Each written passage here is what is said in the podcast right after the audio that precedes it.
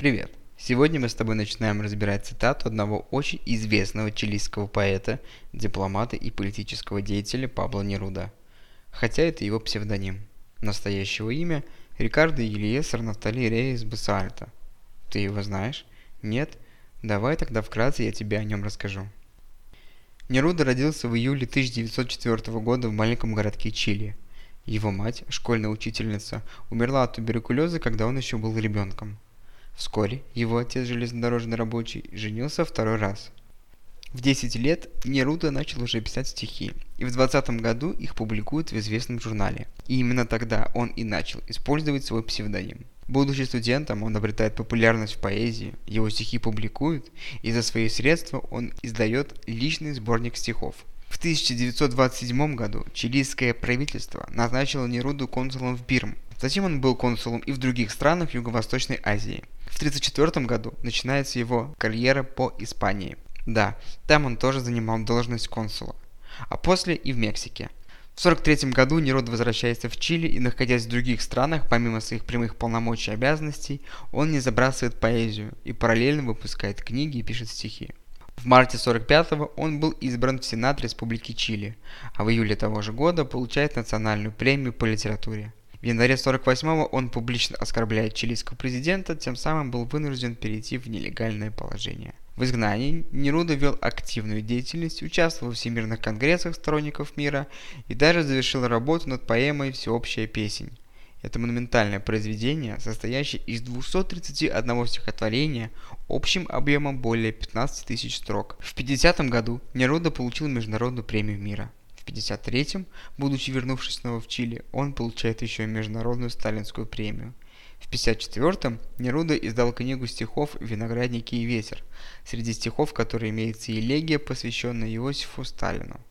В 1958 году Неруда стал членом Центрального комитета Коммунистической партии в Чили.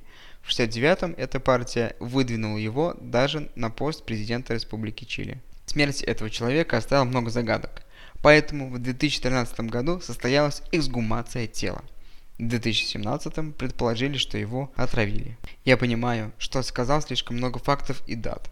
Но, пожалуйста, хочу быстро еще сказать те, которые заслуживают отдельного внимания, чтобы ты окончательно понял, что этого человека, ну хоть на слуху, знать нужно. В честь Пабло был снят фильм, назван роман. Пабло получил Нобелевскую премию. Его именем названо образовательное учреждение, причем в Москве. Также он так сыграл в фильме «Почтальон», где был номинирован на 5 премий «Оскар». Еще он был изображен на почтовых марках и самое интересное, его именем назван кратер на Меркурии. Теперь, когда мы знаем, кто такой Павел Неруда, переходим к разбору его одной из самых известных цитат. Она звучит следующим образом. «Медленно умирает тот, кто не путешествует, кто не читает, кто не слышит музыки, кто не может найти гармонию в себе – Медленно умирает тот, кто разрушает свою веру в себя, кто не позволяет себе помогать. Медленно умирает тот, кто уничтожает саму любовь и проживает свои дни с постоянными жалобами о невезении или непрекращающемся дожде. Умирает медленно тот, кто бросает свои планы, еще даже их не начав, кто не задает вопросов об аргументах ему неизвестных и кто не отвечает, когда его спрашивают о том, что он знает. Медленно умирает тот, кто становится рабом привычки, выполняя каждый день один и тот же маршрут, кто не меняет направление, кто не рискует менять цвета одежды, кто не разговаривает с незнакомцами. Медленно умирает тот, кто избегает страстей, а зевок могут заменить на улыбку. Кто предпочитает черным по белому и точки над буквой «Ай». Вместо того, чтобы быть вместе с эмоциями, именно теми, которые делают глаза лучистыми, которые могут заставить сердце стучать. И от ошибки, и от чувств. Медленно умирает тот, кто не переворачивает столы, кто не отбивает удары судьбы, когда он несчастлив в работе или в любви.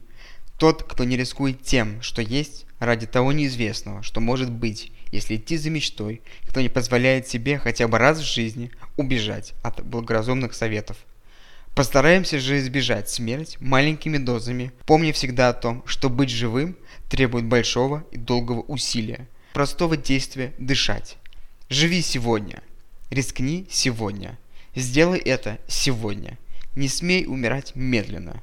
Не запрещай себе быть счастливым. Правда сильно? Давай разобьем его на части. Первое будет, где было сказано про музыку, чтение и путешествие. Потому что все это требует работы над собой, и я хотел бы отдельно про это с тобой поговорить. От того, что мы слышим в музыке, зависит восприятие в мире. В истории не раз упоминалось о том, как музыка влияла на человека. Нужно убрать из плейлиста все, что наводит на негативные мысли и лишние раздумья. И вообще это касается абсолютно всего, что окружает тебя. Проводи ревизию не только музыки. Важно помнить, что то или иное музыкальное произведение – это не душевные мысли автора. Не всегда. Всегда будут петь то, что хочет слышать общество. Например, если исполнитель спел песню про неудачную любовь, это далеко не означает, что в жизни у него все плохо. Поэтому, например, у меня есть плейлист в телефоне, который называется «Счастье есть». Когда мне грустно, я всегда его включаю и чувствую, как мир вокруг преображается. Важно использовать его именно в такие моменты, чтобы не перенасытиться им. Проще говоря, ты самостоятельно губишь в себе позитивный настрой, если ты будешь этим пренебрегать. Мы ведь с тобой за позитив, да? Прочтение. От того, что мы читаем, зависит построение грамотного диалога и широкость мысли. Всегда наблюдая людей, которые знают, но не могут объяснить. Банальное чтение от 30 минут в день дает превосходство над тем, кто не читает вовсе. И литература должна исходить из потребности, а не от популярности. Тоже важное замечание. Нужно помнить, что книга всегда это мнение автора. Если что ты хочешь извлечь оттуда для себя, сначала раздели это на два и поэкспериментируй. Не потеряй себя. Про путешествия. Путешествовать нужно с целью и задачами. Не просто поваляться на море. Поваляться можно и дома на диване перед телевизором. А если придать поездке значение, дать ей смысл, ради чего ты хочешь туда отправиться, то она пройдет более насыщенно, более продуктивно. Ты наверняка встречал людей, которые после приезда жарких стран толком ничего не могут тебе рассказать. И зачастую это происходит потому, что помимо как отель, ничего больше он не рассматривал. А гид ну, ему надо ведь денег платить. Сначала изучи страну, тот или иной курорт, достопримечательности, законы, нормы. Тогда сможешь и отдохнуть на пляже красиво и посетить именно те места, в которые реально хотел попасть, а не принял решение в моменте в холле своего отеля. И про гармонию. Гармония – это самое сложное. Но четко переплетается со всем тем, что я ранее тебе сказал. Она постигается сочетанием всего, что нас окружает, всего, что мы делаем, думаем. Всю жизнь люди порой не могут ее добиться. Некоторых так заботит чужая жизнь, что до своей просто нет времени. Я считаю, что это самое главное, что нужно в жизни сделать. Давай честно. Кто когда занимался анализом своей жизни? Уверен, что если кто-то это и делает, то лишь в диалоге с какими-то слушателями. И то, иногда, если душа ляжет. А если научиться анализировать свою жизнь самостоятельно и регулярно, сесть, все убрать, что может тебя отвлечь, взять личный блокнот и разобрать все такие вопросы, как правильно ли я делаю, приносит ли это мне удовольствие, что с моим окружением, тянет, подпитывает, над чем нужно поработать, почему так произошло. Вопросы могут быть разные. Найди для себя те, которые тебе помогут встать в правильном направлении. Не поленись. Поработав над собой, результат не заставит себя ждать, и гармония обретет сама себя.